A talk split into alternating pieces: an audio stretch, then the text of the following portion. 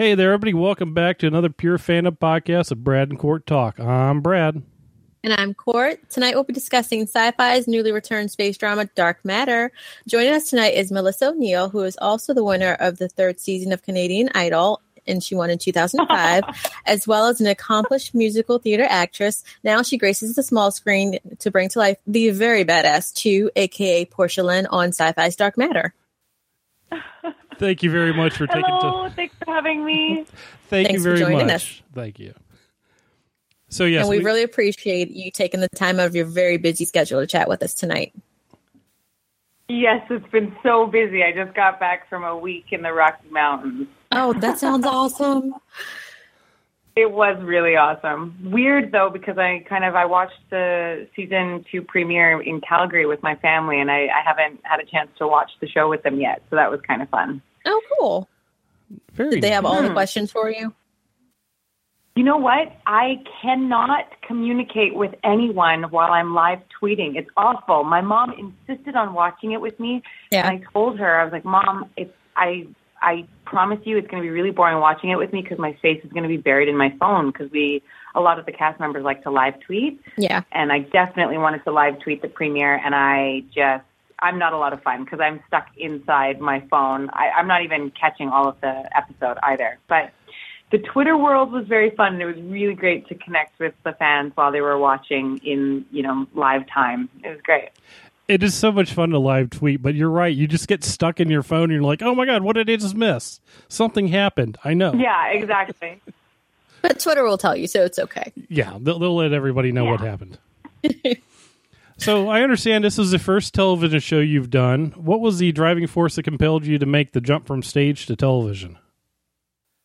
Uh, it's actually it happened in a very serendipitous kind of way. I was in New York and I was doing Les Mis, and there was a little bit of fighting in that show, and I I just kind of was. I told my friends I really wanted to get involved with fighting a little bit more, and I.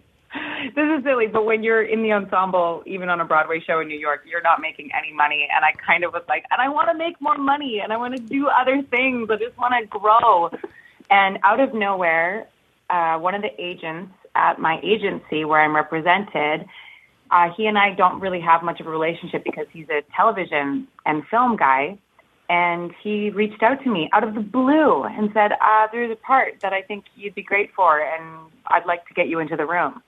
And uh, the rest, as they say, you know, history. Well, let him know we appreciate him very much. And I have to say, I do. oh, I have to say, you did play one of my uh, favorite characters on Les Mis, Eponine. I had her. I did hear you sing some of it uh, earlier. I found a YouTube ver- audio. Very lovely. Oh, thank you. I love that part. There's something so beautiful about um, unrequited love, you know, and even when she dies, it's the happiest moment for her because she's finally being held by the man that she's loved this entire time, you know. Anyway, I love that show. So do I. So do I. So, um, before Dark Matter, were there any other shows that you maybe auditioned for? Yes. There were two other shows, and I will keep their names secret, but uh, they also were space shows, like two other space shows. And I think it's crazy. Like both of them, I ended up testing for. It was down to me and the other person who got the part, and it's it's kind of I don't know. I guess I was really just meant to be on a space show. Yeah. that first time I started auditioning. So yeah, it's great. And I think I think what's exciting about a lot of um, space themed shows is that they're very modern with regards to uh, ethnic casting and diversity in casting because it accurately represents the world we live in today. But because a lot of people are still kind of stuck in the past, um, it, it's exciting because it also represents the the world that we're going to live in the future. You know. But anyway, I really I really like that about our show. I feel like we've got quite the mix of uh, people in our guest stars and in our main cast as well. Yeah, I would have to agree. The mix of people in Dark Matter it's it's very realistic to what you would see in space. Well, in the future, I would say. and No, but what's crazy is that it's also what we see today. you know, but for whatever reason on television, um, you don't you don't see that kind of diversity as much, and we're slowly starting to make that change. And I'm I'm proud to be on a show that uh, is you know a part of leading that. So, what was it about Dark Matter that attracted you to the show? Oh my gosh. Um, well, I think that once I got into the script and I was able to read it, you know, Two's voice feels at home in me. There are elements of her that I have always identified with right from the get go. You know, she's got this sense of wanting to keep everyone connected and and to have everyone work as a team. And she's got an, a maternal side to her as well, which I I'm not a mom, but I definitely connect to that in in that kind of a nurturing way. And I think what I love about her character is that she is so multifaceted. She she embodies all of the things that I think most women have inside of them. They're able to be diplomatic. They can fight for themselves. They can fight for others. They're really good at seeing what are the strengths of people around them and and utilizing those strengths, not having to do everything always on her own. You know, she's intelligent enough to recognize that other people are better at her at certain things, and it's important to use those skills. Um, and as a whole, I think I love the show that Joe has created. Joe and Paul have created. It's very topical, especially with today's. I don't know if you guys follow science news very much, but with regards to like gene editing and what we're understanding of the world and black holes and dark matter, literally, mm-hmm. it's uh, it's really exciting the themes that we deal with, especially in season two. We start to really tap into more science fiction kind of stuff that is quite topical with what's happening in current events right now. So, yeah, I'm excited about that. Well, the science fiction does help mold science fact. You, you get the people mm-hmm. who come up mm-hmm. with these ideas on doing things, and you can look back on certain shows like Star Trek. They had communicators. Now we all have communicators, and we all have pads so it's uh, I, always love that fact about science fiction is people can come up with ideas, and there's other people that go, "We need to make this happen." You have the thinkers, you have doers. Absolutely, everything works out. I think um, one of the one of the uh, pieces of technology that we have in the show that I could totally see happening one day, um, and there's actually a guy out there right now that's working on creating uh, consciousness profiles and that person's actually really interesting. If you look it up on your own later, he is uh, one of the big guys behind Sirius Radio, and he's working on this uh, idea of creating a consciousness that can be moved from different vessels. You can put it into robots or what have you. And I think our transfer transit technology, you know, like you look at 3D printing right now, and you're even getting 3D uh, printers creating body parts for people as implants, you know, like say if someone's lost their jaw or, or what have you. Um, but between 3D printing and like creating these online profiles for consciousness that could potentially be downloaded into some robot, like you could totally see Transfer Transit actually working one day in the future and, and being something real. And, and we'll be able to say that uh, we were there when it was just an idea that somebody thought would be cool in a science fiction show, you know? Well, the transfer transit thing makes a lot of sense too because okay, it, it would take so long to travel here, or you can just yeah. download and head over there and do your thing for a couple days. Mm-hmm. It's perfect. It would make it make going exactly. to work a lot easier. Yeah, I'd do it. Why not? Sure. So, how was it playing someone who didn't know who she was during that first season? Um, like you talked about, she, she's very layered, and we know that about this character. So, how was it playing someone who has no idea about the actual origins? Hmm. Well, the thing about uh, Joe and Paul's approach is that they really didn't want us to see any of the scripts beyond or beyond six. They gave us the first six. Excuse me, and they didn't want to they would have dinners with us and we would talk about the show and what have you but their what information they would give us was actually quite limited um, and i found that immensely frustrating at the beginning especially coming from a theater world where it's all about doing your homework and getting everything ready and you know sitting at the table and mulling out who this character is and in this case i only i had to use this first six scripts and pull out clues based off of how they behaved, how she was naturally reacting to the different characters, when she would speak, when she would stay silent, which is, um, I think, sometimes an even bigger clue, you know.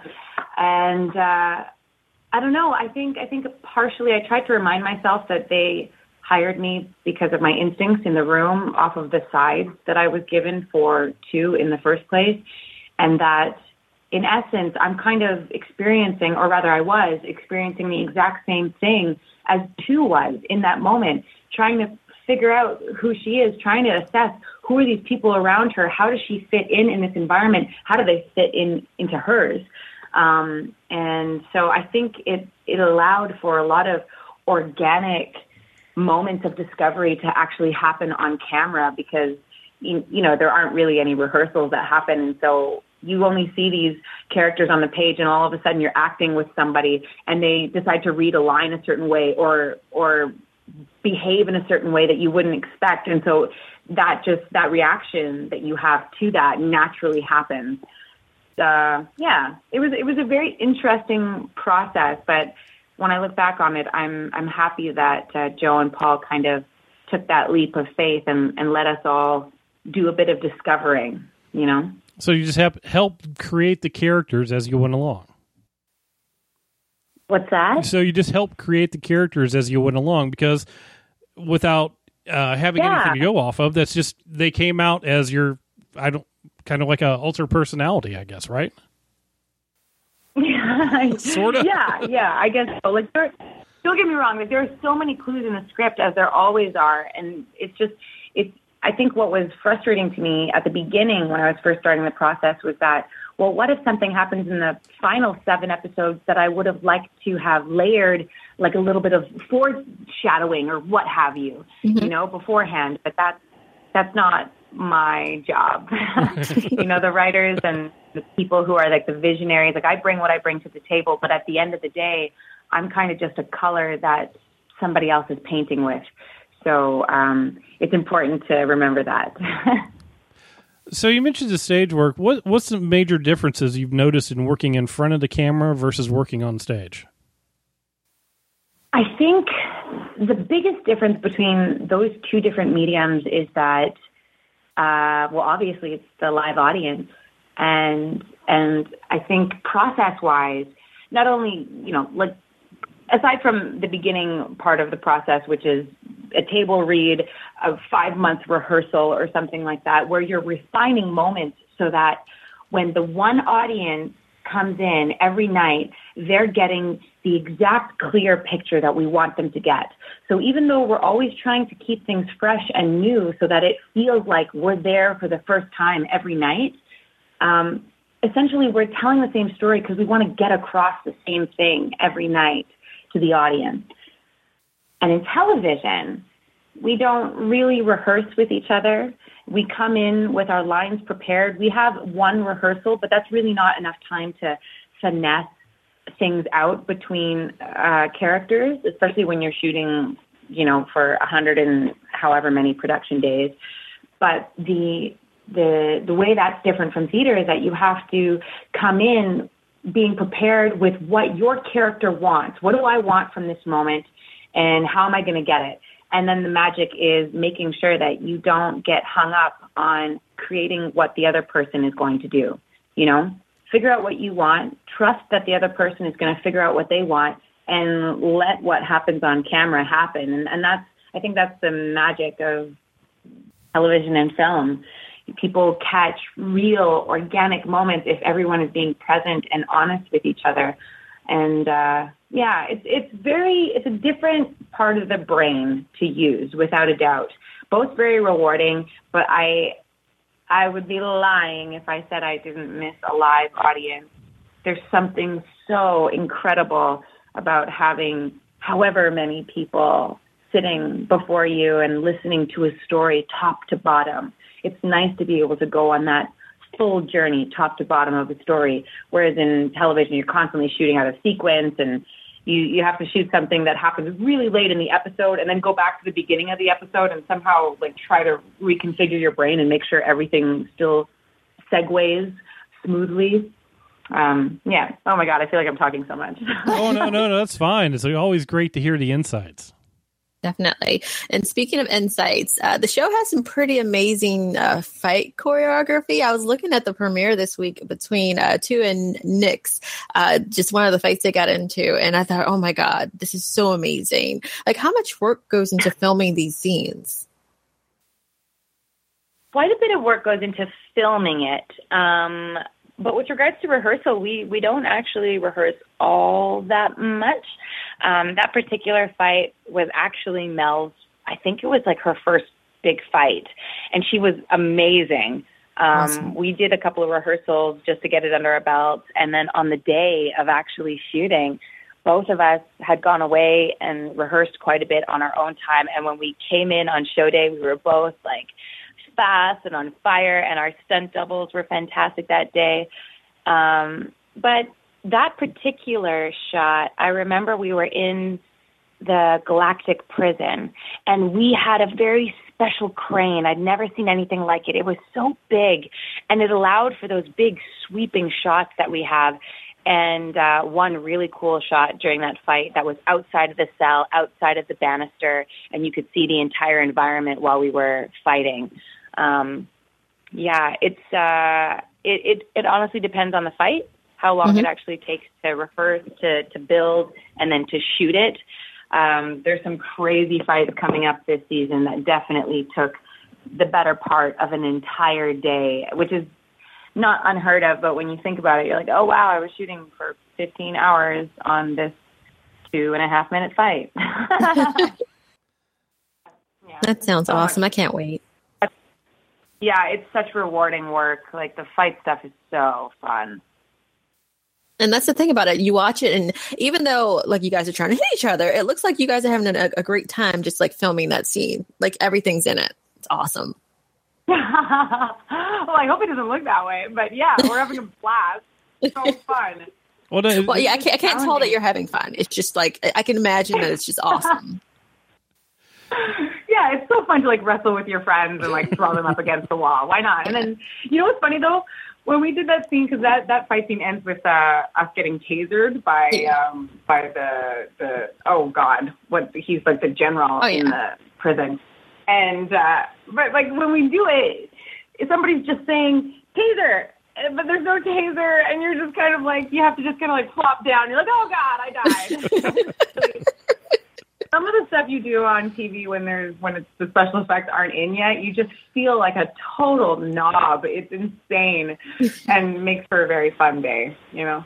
Well, we appreciate it. Definitely. definitely. so if there's another character you could be on a show, who would it be and what is your initial connection with you and your character? Ah, uh, there was another, you know, our our cast gets asked that question a lot because we are an ensemble cast, and uh, and we all are always like saying, "I want to be everyone," because everyone gets to do the coolest stuff. I like Four because of all of his fight scenes he gets to do and his costumes, his costumes and his his bow staff is amazing. The android is incredible. Like her onesie is fantastic. Like her entire costume is just all leather. It's amazing, mm-hmm. and she has the most difficult job. I love having to wrap my mouth around really wordy text. And she gets a lot of that technical jargon, and it sounds really fun, but I know it's really difficult. I don't think I could at all do her job. Um, five is really fun. Everyone loves Five, and why wouldn't they? She gets to have such heartfelt moments with everyone. I think she's the most earnest, sincere, and real person on the ship and and I I always like to explore characters like that so I can see how I would have an affinity there. Three gets to have like the funny quips off to the side. I'm not really like that, so I wish I had a chance to be like that because he always gets to have the funny last word and it's super unfair. I don't know, maybe I think I think those are the ones that I would kind of try. Not that I don't love one and six; they're fantastic, but I feel like they're they're other halves to who two is on on some level. You know, like mm-hmm. six has definitely got between the two of us, we definitely provide this kind of mother father energy over the crew a little bit. Um, what was the second part of your question? What was it that initially connected you with your character too? I think any any time that two gets to have a one-on-one scene with a with a, another person where they're having a real conversation and they're making decisions um, i love that she is a character that listens to people uh, she listens to everything everyone has to say and she still makes the most what i personally believe to be the most rational pragmatic decision for the most part. I think yeah. when she's only risking herself, she she allows things to get a little bit out of hand simply because of her, you know, programming. Um, but outside of that, when making decisions with crew members, I find her to be considerate and thoughtful, uh, all qualities that I I would appreciate if someone was telling me what to do. You know, so I think uh, I think the first few scenes where I really got to have a sit down with three or with one um, or six. I love the sit downs I had with six. They're all I, I love that element of her, and and that feels very close to home for me. I value listening deeply in any relationship I have, and, and I'm happy to see that that's a quality that two possesses as well.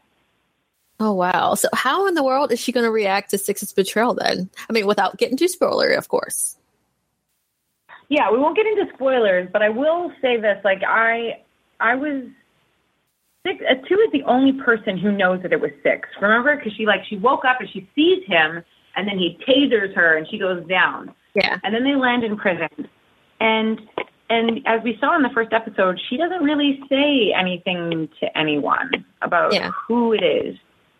Um, I think, and I thought this before I knew, I've always felt that she would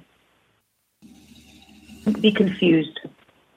She would be confused by it all. She would it would it would hit her out of left field, and it wouldn't be something that infuriated her so much as it would puzzle her. It would absolutely uh, bewilder like her mind like what why would you i thought we were you know it's all of these questions when somebody you trust and have developed this trust after persevering something outrageous like waking up with no idea who you are and then gaining this trust, this camaraderie with a fellow person who, as we saw over the first season, like they developed this paternal relationship over the ship. They kind of oversaw safety and decision making. They were the most logical people there. And to have that ally in that context suddenly be someone who does something completely out of the blue that lands you in an environment that you can deal with. Like she can, she's not like, oh God, I'm in prison. She's like, okay, how do we, how the hell are we going to get out of here?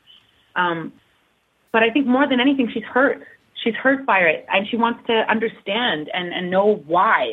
Why? Why would you do this? Yeah and that okay. will be you know how that all plays out will be seen in uh, the second episode and continues to unravel over the season. But uh, yeah that was my initial feeling when it happened. Okay. And so we've kind of already talked about some of the old crew. So what about some of the new faces that we're going to see this season? Uh, shaun sipos and mel mel as Nix Melanie Liburd. Melanie Liburd, thank you so much. She is so awesome. So thank you for getting that right for me. Uh, can you tell us what they might bring to our Motley crew? Yes, I would absolutely love to. Um, Shaun Sipos plays Devin, and he is the doctor with this dark, mysterious past, and we don't really know what his deal is. And it, it unravels and reveals itself to us very slowly over the course of this season. And Shaun just he brings this. First of all, he's just drop dead gorgeous. Definitely. And he also has this one. Yeah, I know. He has this wonderful energy about him on set that just allows him to be real. You know what I mean? I, I like I, I I haven't done a lot of work, but you work with people sometimes and they're putting on something and and it feels very natural and truthful when you're when you're working with him and when you see the work that he does. And i love that he brings that flavor to the show. Um, and melanie is just oh, she's like my homegirl i have nothing but good things to say about her. Like i absolutely fangirl over the fact that she's even on our show. She is an absolute class act a phenomenal actress and a very gracious coworker Um, she is going to be, I think, like a huge fan favorite. Just be, like her character Nix is fascinating, and Mel brings such a complexity to her, uh, and it's it's been a lot of fun for two to have another female on the ship because when you think about it, there's another girl, there's a young child, and there's an android who kind of is female. Um, but there wasn't another woman anywhere. And I'm, you know, it'll it'll show itself how the relationship evolves. But uh, I'm I'm proud to have been a part of portraying a female relationship that that is what becomes of two and Nix. You know. Oh, I'm glad you said that because the chemistry between between Nix and two is just off the charts, amazing. And there are people shipping mm. you guys already. I just want you to know that. Just off the charts. I'm glad you think so. Yeah. Um, I'm worried that some people might like we're talking in ambiguous terms here. I, maybe I should say like who knows? You'll have to stay tuned to see what happens. But uh, I feel like the seeds are there. What's that? The seeds? Yeah, well, I feel like the seeds are there. The thing. Yeah, like the thing is when they as in Joe and Paul form, they only gave us scripts as they were done with them, you know, and with the second season they they we didn't get to have a big chunk. And once again, they certainly were not terribly interested in giving us too many spoilers. So we had to continue to discover on our own time. And, you know, Two's sexuality is still very uh, murky. It's not something that we really touch on. Um, and, you know, understandably so. She's got a lot of fish to fry. And the times that we kind of touched on on it in the first season, it was just casual in nature, more to sh- display and show that she doesn't put too much weight or bearing on on that element of a relationship. Um, so it was interesting to me when, you know, right off the page, I'm I'm listening to how they talk to each other and what they say, and you know the fight that we have, and there's this mutual uh, respect that happens because mm-hmm. they they see each other. They recognize that okay, you're a strong chick and you're crushing it, and so are you. Oh, it's interesting to meet you. what can we do for each other? How can we you know, get something. And that's that's the nature of prison. You find I at least I think I wouldn't know but I think on television, you know, the nature in prison is like find the people who have something that you can barter for. You know, get something from someone. Don't just waste your time. And uh, yeah, and I, I do believe that Nix has information that two will want for season or for the second episode. Makes perfect sense to me. I know we're looking forward to uh, that second episode getting out there. Absolutely. Mm-hmm. So, with San Diego Comic Con coming up in a few weeks, do you have any cons coming up anywhere that your the Dark Matter cast might be appearing at with you? Um, uh, has San Diego done their announcements yet? They're still ongoing, I think. Yeah. Yeah, they're still. I think I'm pretty sure they're still ongoing. We just finished. Um, we just finished London Comic Con, and I wasn't able to join them, but a lot of the guys continued on to Hanover Comic Con, and it was so fun. Oh my god, it's so different over there. Like they they stand in queues, in lineups for hours upon hours to buy tickets, to get into another line, to get a photo, to get into another line, to to get an autograph. And I, I that's a, I just can't believe that people do that for so many hours just to say hi and what's up and nice show. It's so incredibly generous with their time. I, I can't even believe it. Um, I love the cons. I love the panels. We have incredible fans that ask very intelligent questions. And I, I, I marvel at how much they are listening. Like they're really listening to what's going on in the show. And I love jamming about the content and about the themes that we explore in the show. So it's always really fun when you meet somebody that's really interested in it because, you know, let's be real, I work with a bunch of actors and have nobody wants to hear what you're working on. Nobody wants to hear your work, you know, jambalaya of thoughts. So it's really nice to go to a con where people want to talk about that stuff. It's it's fun. I hope that we shall be going to San Diego. I'll say it like that. Okay, that'll that's just fine. We'll, we'll go with that one. And that's the fun part about cons is when when you get out there and you actually get to talk to people. And yes, there's a lot of standing in lines at places, but a lot of times it's worth it because then you get to have that moment and go, "Hi, I love your show. It's great. Thanks for doing it." hmm Except then I freak out. a little. There's too many lines for me sometimes. I'm like, I can't do this anymore. too many people. Yeah. So for Yeah, me, I when, imagine. Well, it's easy. for me, when I went, um, we, I was in line at 6 a.m. and it took maybe three hours to get in, and we did not leave the room f- until maybe five o'clock that day. what? Yeah, that's what you Oh had to my do if you wanted to have a good seat to see the panels that you want to see. That's how it goes. Some people spend the night, so That's insane. I know Got to get there early. exactly. Yeah, no, Well, we want to thank you for coming out and joining us tonight. Is there a way that people can find you on social media? Yes, thank you for asking. Uh, I am Mel M E L one three O'Neill on Twitter, um, and on Instagram you can find me at Miss O'Neill. I do lots of live tweeting when we're airing the show in North America, and I try to get on board for UK, but the time is kind of funny.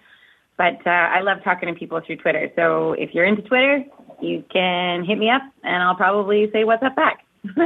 Awesome, awesome. Well, thanks again for chatting with us tonight, and I can't wait to see the rest of the season. I, I, I cheated a little bit, and I saw the second episode already, and now I have to wait an extra Oh, nice. week. Amazing, Oh, amazing. Well, thank you so much for uh, chatting, guys. Sure Fun to thing. jam. Yes, always great to have you on.